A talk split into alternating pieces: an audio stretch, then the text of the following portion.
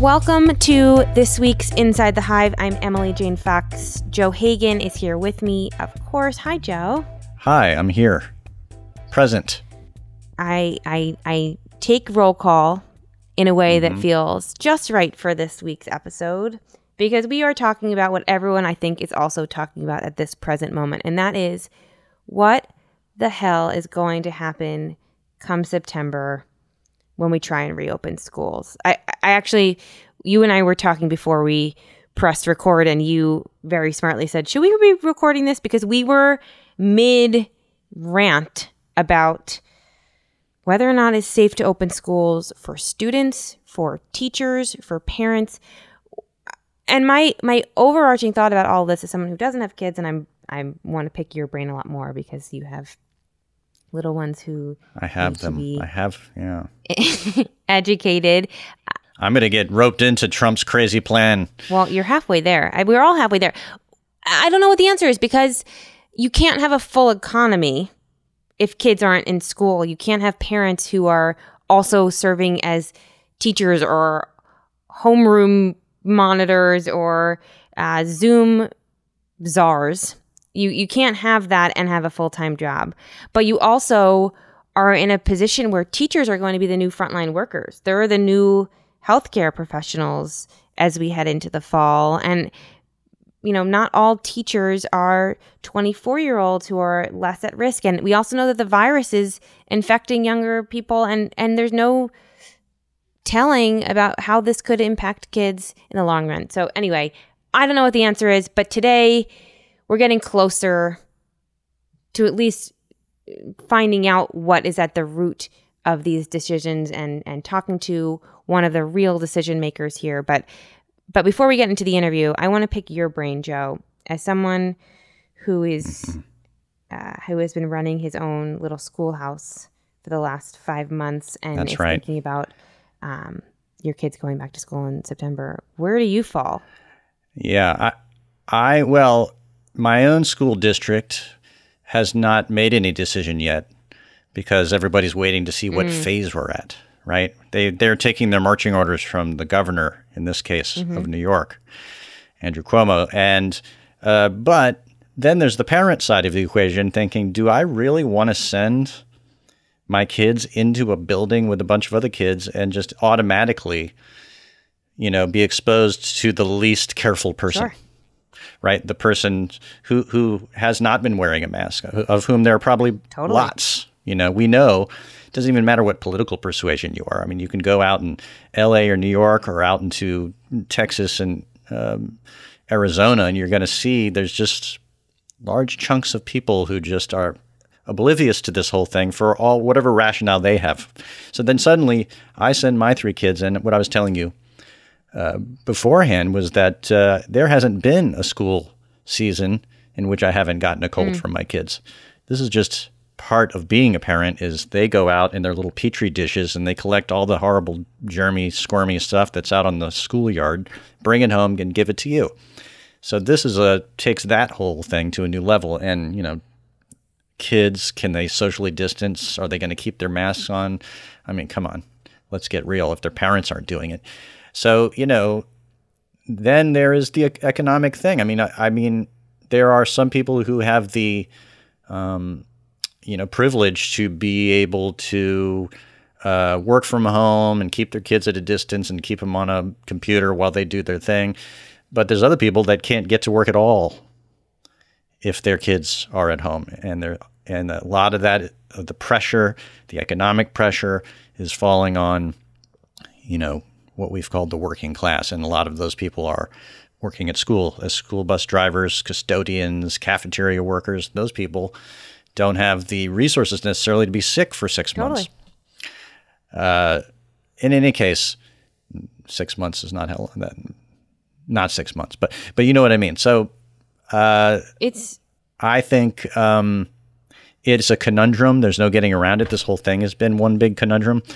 Uh, but I think it's too soon. I, I mean, I mean, look at the spikes. look at the spikes and the numbers. there seems to be a general approach, obviously, uh, from the administration of downplaying the risks, or at least just not rising to the the occasion. But I think that um, these are problems. The way you're going to solve this and set up schools, if if schools are going to be open, they need to be completely safe spaces for teachers and for children.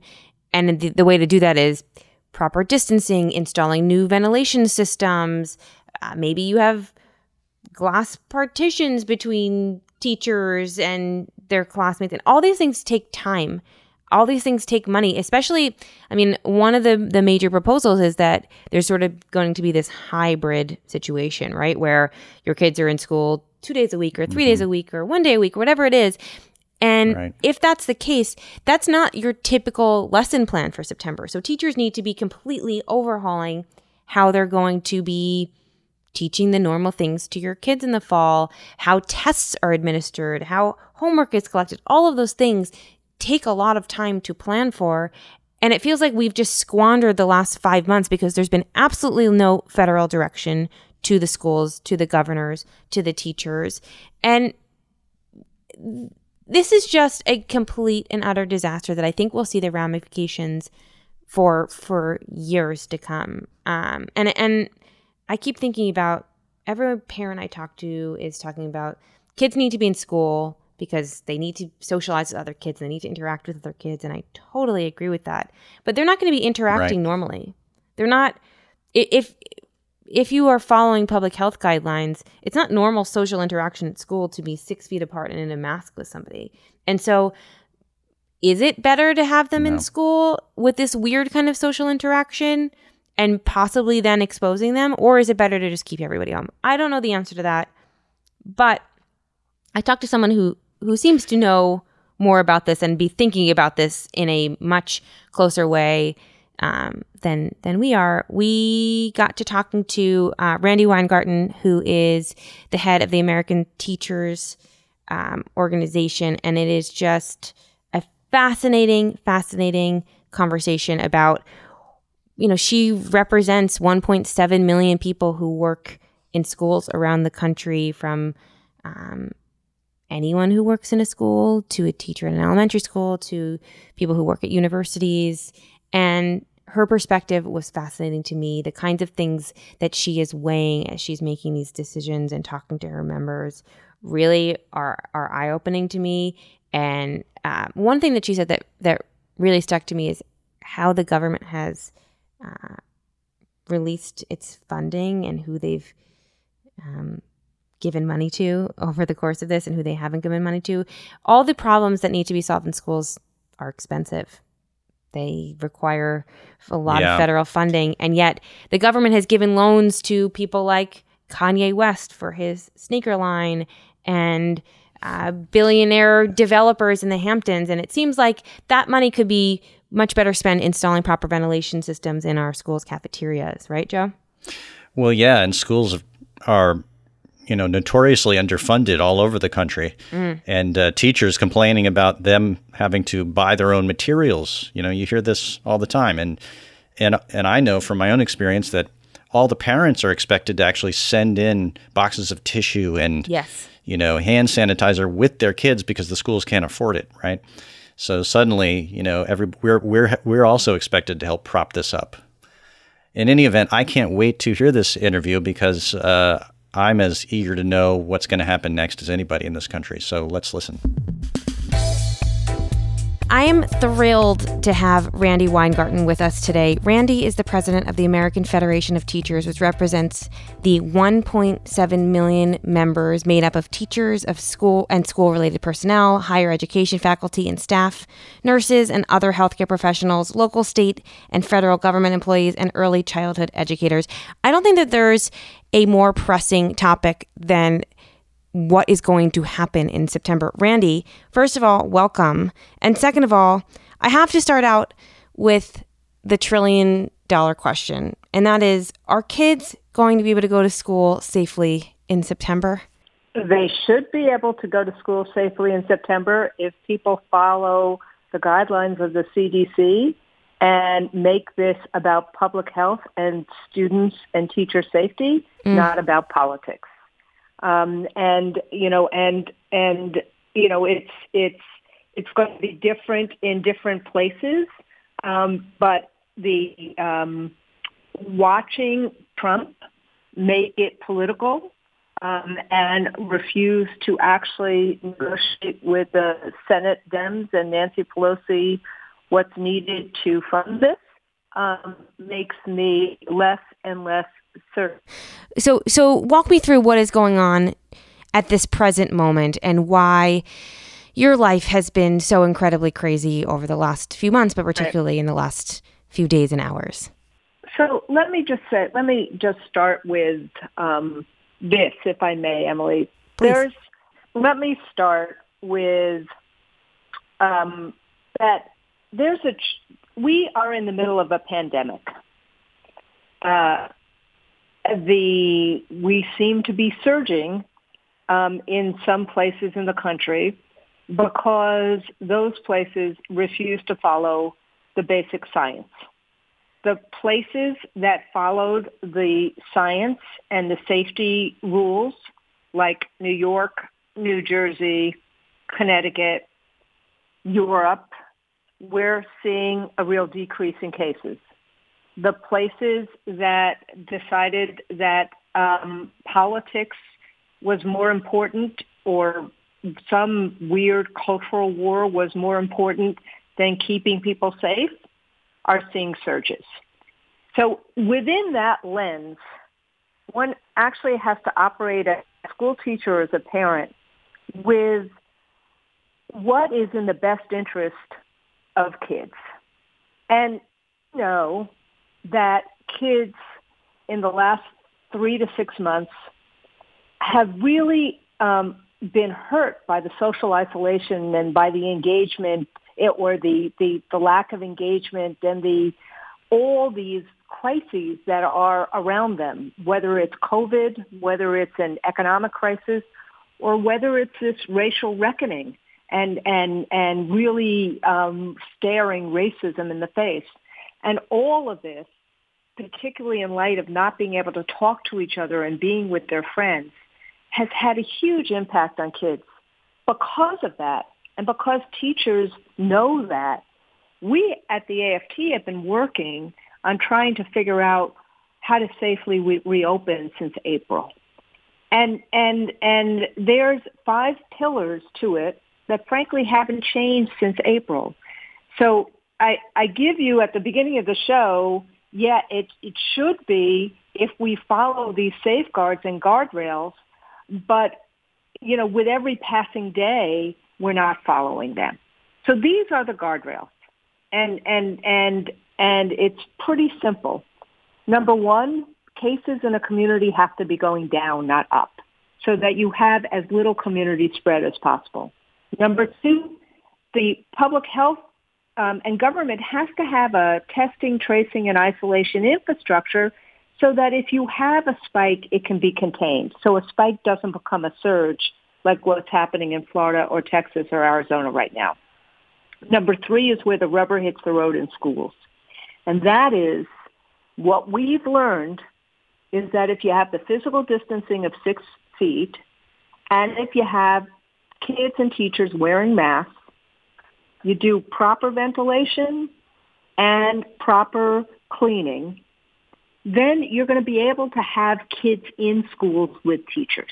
We've learned that from what happened in terms of childcare for essential workers in March and April in, in New York and New Jersey, where people were safe and where people um, and where kids and teachers both were safe in the midst of, you know, the, the most anxious circumstances there could be.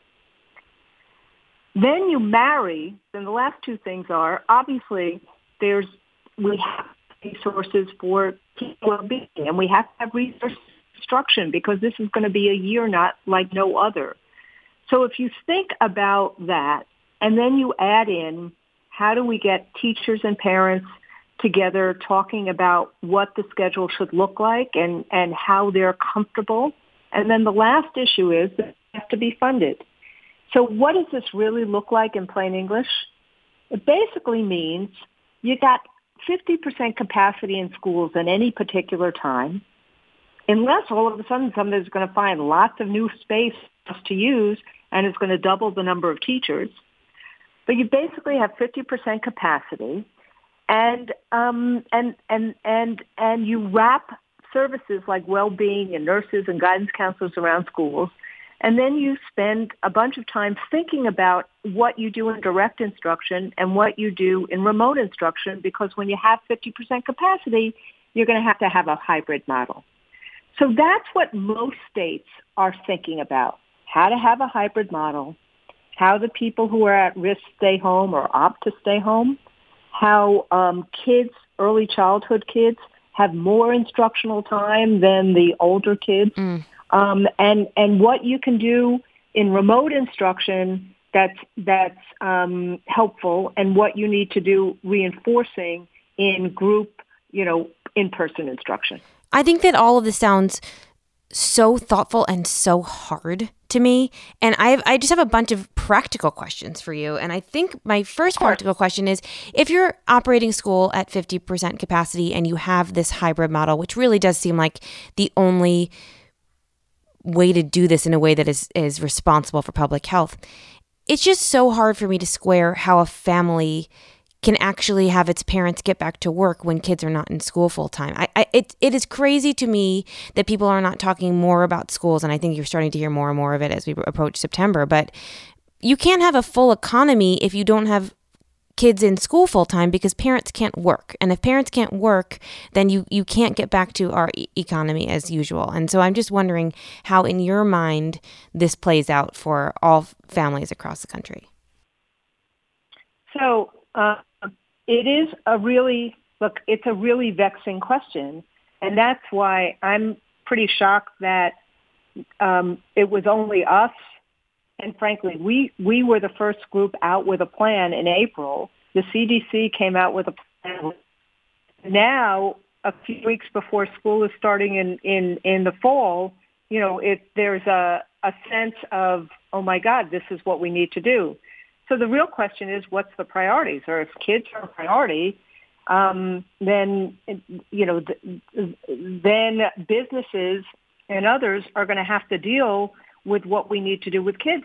But the second thing is, we could actually have side by side with schooling um, lots of different childcare, which is what we did um, in the most um, intense periods of time in places like New York and New Jersey, for essential workers.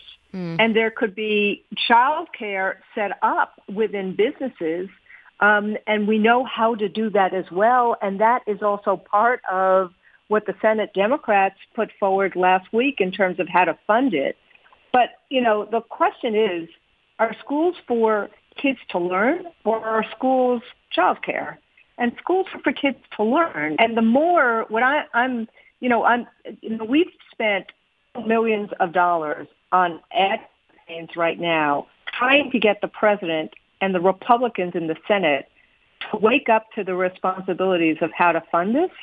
And we've tried to get Betsy DeVos and Alex Azar and all these other people in the Trump administration to wake up to their responsibilities for how to make this happen.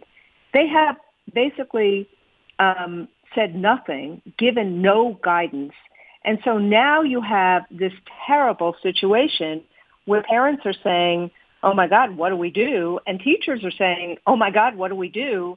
And, and there is a lack of responsibility um, from the administration on all of this stuff. Yes, you need to reopen schools in order to reopen the economy, but we're, we need to reopen schools safely for um, children and for staff. And the ramifications of not reopening schools safely for either of them is what if the pediatricians are wrong? What if the WHO is wrong? You know, Trump until this moment decided that the WHO didn't know what they were talking about sure. until it was convenient for him. Sure. What if they are wrong? And what if kids actually are, as the Swiss study suggested, asymptomatic carriers of the disease? And what happens if we don't know that until it's too late? Mm. And so you're going to see, you're going to, we don't, this is why the difference between the six feet and three feet are so important. We know that six feet works to keep people safe. We know masks work to keep people safe. So let's actually have businesses accommodate parents as opposed to parents trying to figure out how they turn themselves into a pretzel. I, I give the teachers in the United States a lot of credit. We, we just polled them, our members, and they said to us, 76% of them said, if we can get these safeguards in there, they want to they want to teach kids. They mm. want to teach kids not for Donald Trump's political purposes. They want to teach kids because they know kids have lost out and that with these three crises of an economic crisis, a COVID crisis, and a racial crisis, they know our kids need them. So, but but last thing I'll say is the ramifications are if if we don't do this, if you're a school teacher who's in your 60s, then what do you decide to do? You're supposed to get a reasonable accommodation if, you know, if, if the situation is, is dangerous under the Americans for Disabilities Act.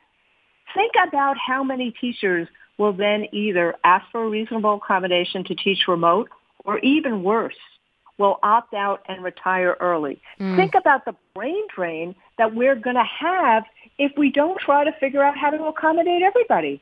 So, so, so this is why we started this planning in April, and my union has been planning all over, but we kept saying you have to get the safety issues intact. It sounds silly, but this issue about physical distancing, it's going to change the logistics everywhere. And I would actually say to businesses, you've got to accommodate your employees. We are trying the best we can with with in a situation that's unprecedented and and where you're seeing spikes all over the place to say even with all of this, even absent a vaccine, we want to teach kids in person. We know how important it is. This is Inside the Hive Well, one of the things I think we've heard the most and is parents everywhere have a newfound appreciation for what teachers do. And parents who have been stuck at home trying to get their kids on Zoom schools or trying themselves to teach their children for the first time really understand just how hard it is to do the jobs that your members do for for very little pay every single day every single year. And what I'm now thinking about is as you laid out so clearly is you have to put a lot of protective measures in place. You have to put a lot of resources and time into thinking about how new learning works. You have to think about the ventilation systems in school, the distancing in schools, the proper PPE to keep desks and cafeterias and um, recess rooms clean. Schools are already running on such thin margins. There is such a shortfall of funding in a normal school year. Now you're adding all of these other expenses on top of that. How are you going to pay for all of the things that you need to do in order to get kids back into school, even at, at half capacity? So um, we put a back of the envelope um, sense of how much this was going to cost because we think it's going to cost 20% more. So remember, because of the forced pause in the economy, um, because Donald Trump downplayed the virus and didn't do the kind of things that needed to happen to mitigate in January and February. There was a forced, forced pause in so many places. It cratered state revenues. So states all across the country are saying that absent a federal package, they're going to have 20%, they're going to have budget cuts of 20%. We think that it's going to cost 20% more to open schools in this way, not 20% less. So mm. um, that's why many of my leaders and myself think that if we don't get that money, we're all going to be on remote anyway. Because how do you actually have the money to have the um, the bus routes um, with 20% less funding? Mm. How do you have the teachers with 20% less funding? How do you um, pay for the cleaning supplies? How do you pay for the PPE, masks? All of, you know, every mask for every kid and every teacher basically these days costs about a dollar a mask. And, you know, it shouldn't cost that much, but, you know, this is, we're in a capitalist society. So the, the amount of money that all of this is going to cost is a pretty penny. And so we've been pushing very hard for what Nancy Pelosi put together as the HEROES package because it had a trillion dollars. It had a lot of important stuff for that addressed inequality, that address, you know, food insecurity, that address, you know, OSHA standards, but it had a trillion dollars in there for the um, to to compensate for the cratering of revenues that states and localities and schools have had. Hmm. Um, and the Senate, the Senate Democrats said after they've gotten our studies and others that they that that that money for schools should go up from about hundred billion to about you know um, basically for K twelve 175 billion and for higher ed about 135 billion and for childcare about 75 billion. So Patty Murray and Chuck Schumer put together what I believe is a very accurate sense of what it's going to cost for us to do all of these things. And and so the question I have is and and I don't begrudge it. I think we had to do those COVID packages. I do think you had to shore up the airline industry and the cruise industry, and I'm not sure you had to show, shore up um, Kanye West's you know work, but you know so. You mean the, the, Yeezys and are not so, essential? Yeah, I would say that I, you know, with all respect, I kind of think kids are more essential than easy Yeezys. You hear but, you heard you it know, here first. Um, you know, but hey, maybe I'm a cultural neophyte. but but but having but but but look, I, I thought the PPP program was essential.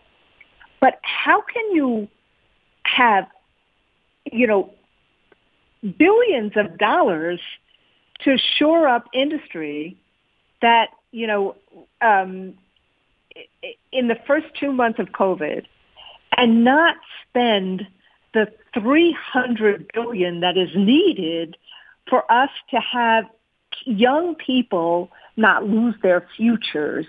And and it just and so you know we've been doing lots of ads bombarding the Republican senators, but think about how wrongheaded the priorities are that that we have to beg for this and it's July already and this money needed to be used for planning in April and May.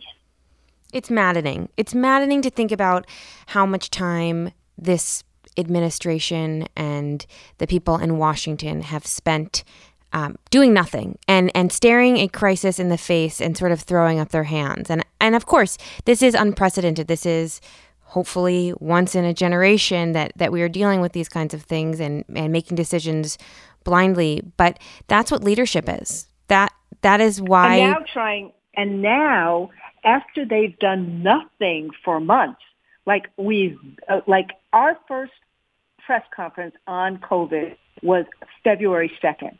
We wrote letters to DeVos and to Azar to get us the resources earlier on. We have done, you know, um, day after day after day, lobbied the Senate Republicans to pass the HEROES. After all of that, after doing nothing on all of that, then they rush because Joe Biden spoke at an NEA convention last last week.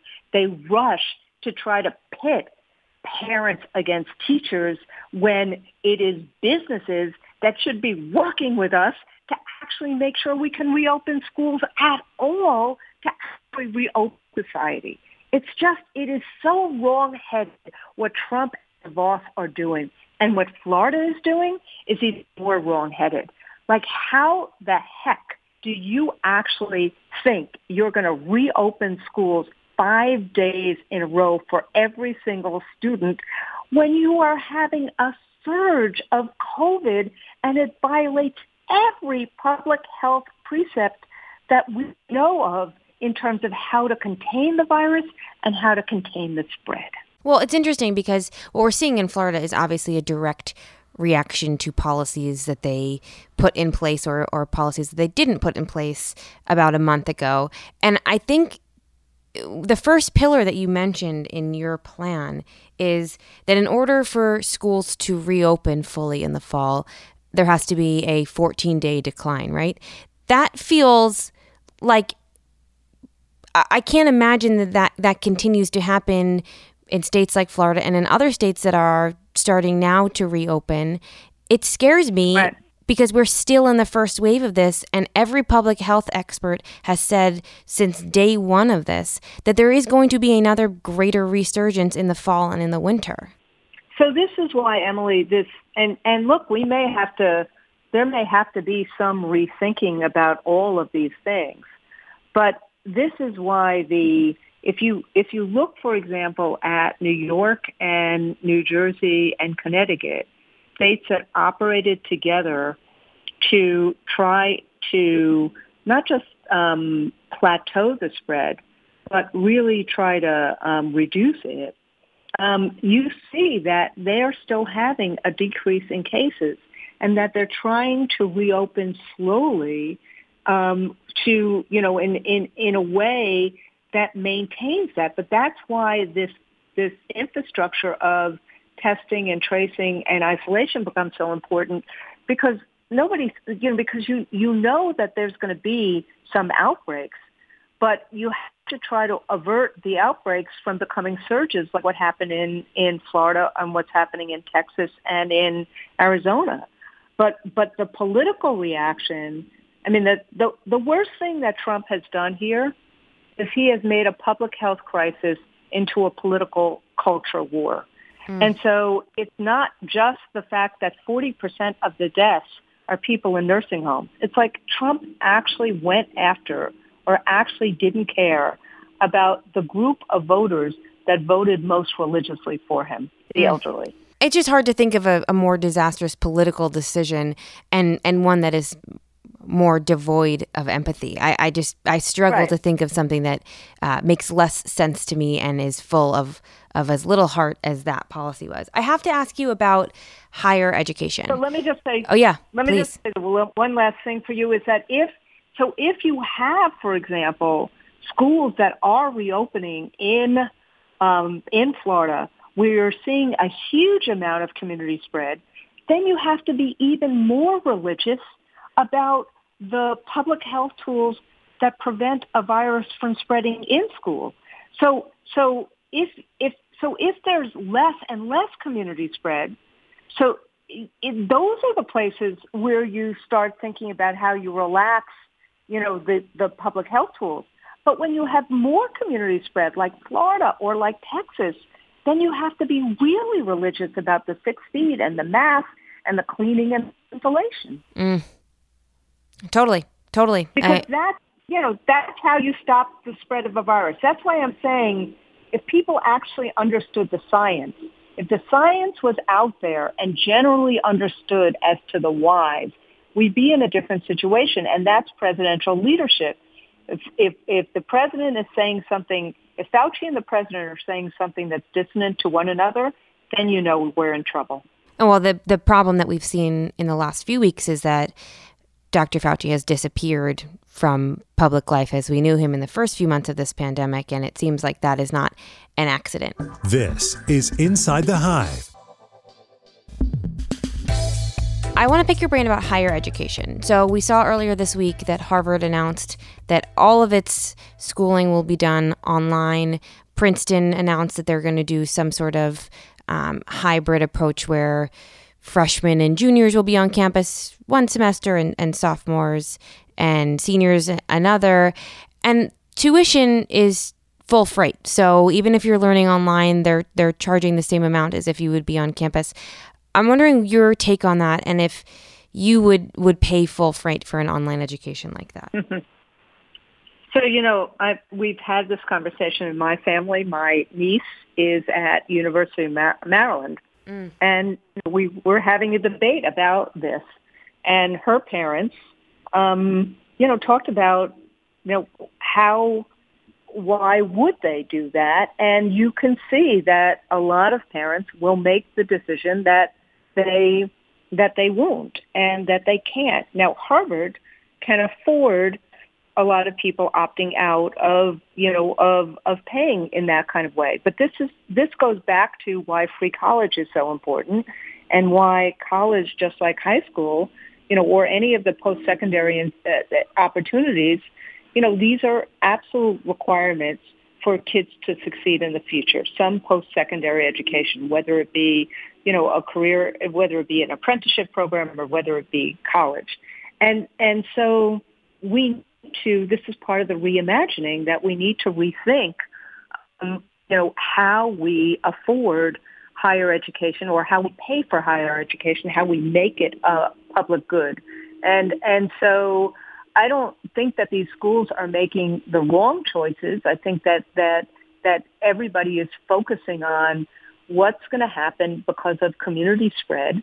What's going to happen to make sure that you keep, you know, students and and and staff safe. But lots of people were trying to open because it was also really important for the local economies. And um, and I think that this.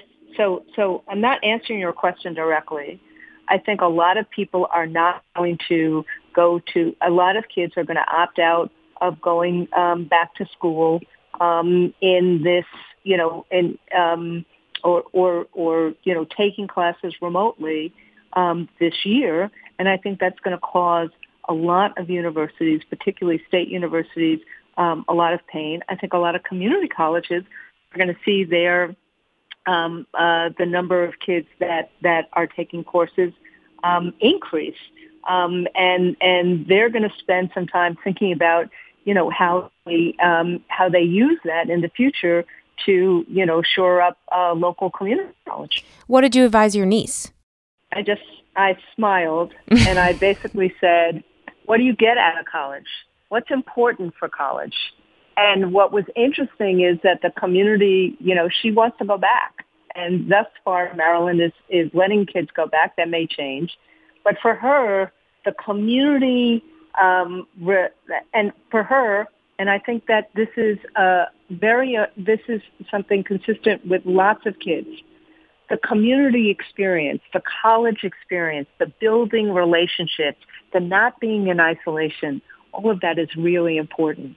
And and so so um, I think it's still up in the air what she's going to do this year, even though I know she very much wants to continue. Mm. This is Inside the Hive.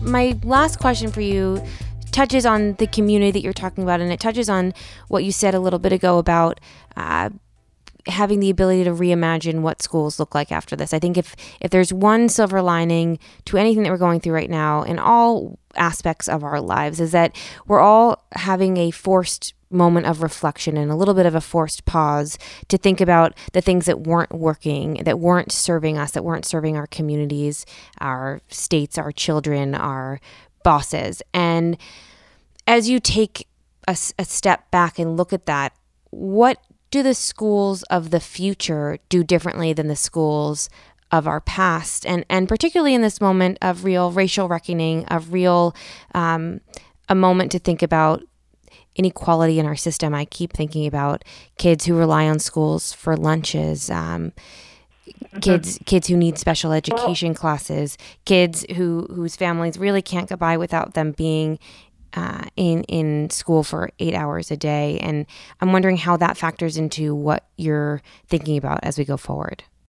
So I, um, so we spent I spent a lot of time thinking about the question you just asked, which is this what what this what the uh, trio of crises have made clear is just how important brick and mortar schooling is as central to our democracy, as central to our communities, and as central to being a ladder of opportunity that um, that helps confront um, racism and confront inequality and confront all of the other ways that inequity shows itself uh, shows itself to be that that and that if we think about schooling as how do we meet the needs of the whole child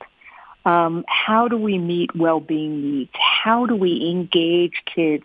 How do we recreate art and music and physical education? All of that is important to creating hope creating knowledge and empowering them. The other thing that has been for me, and it's it's hard to find a silver lining because 200,000 of our members um, have been, you know, are in healthcare and have been in hospitals every single day of this and have really risked their lives. Um, and so it's been hard to to watch that level of heroics and that level of pain and see a silver lining. But there is this sense that of gratitude to the feeders, to the caretakers, to the engagers, to the protectors, all of whom are basically everyday Americans doing the jobs that make a difference in the lives of others. And they didn't miss a beat trying to figure out how to do this in this unprecedented pandemic. So the heart, what I get from this crisis is that the heart of America is still there. But we need to meet the moment with a leader who actually meets who we are as a people. And mm. that with that, and with a sense of government is important, a sense that a second New Deal, you know, whether, you know, is, is, is in the making right now to really confront racism, to really confront inequality, to really uh, make America the place where dreamers and strivers and strugglers can all aspire to great things, that would be um, meeting our better angels as opposed to the division and the um, pitting against competence that we have seen in the leadership right now. Well, that is tremendous to think about, tremendous to hear. And I thank you for your leadership as we sail through completely unprecedented times and as you work through some of the most important issues that we will face in the coming months. I really, really appreciate your time. Thank you. Thank you for um, thank you for listening. Thank you. Thank you to my guest, Randi Weingarten, and of course to Joe Hagan. If you enjoyed this conversation, be sure to listen and subscribe to other great episodes of Inside the Hive. You can find these on Apple Podcasts, radio.com, or anywhere you get your podcasts. And don't forget to leave a review while you're there. Thank you to the folks at Cadence 13 for their production work, and thanks, of course, to my sponsors. Please support them any way you support this podcast. We'll see you next week.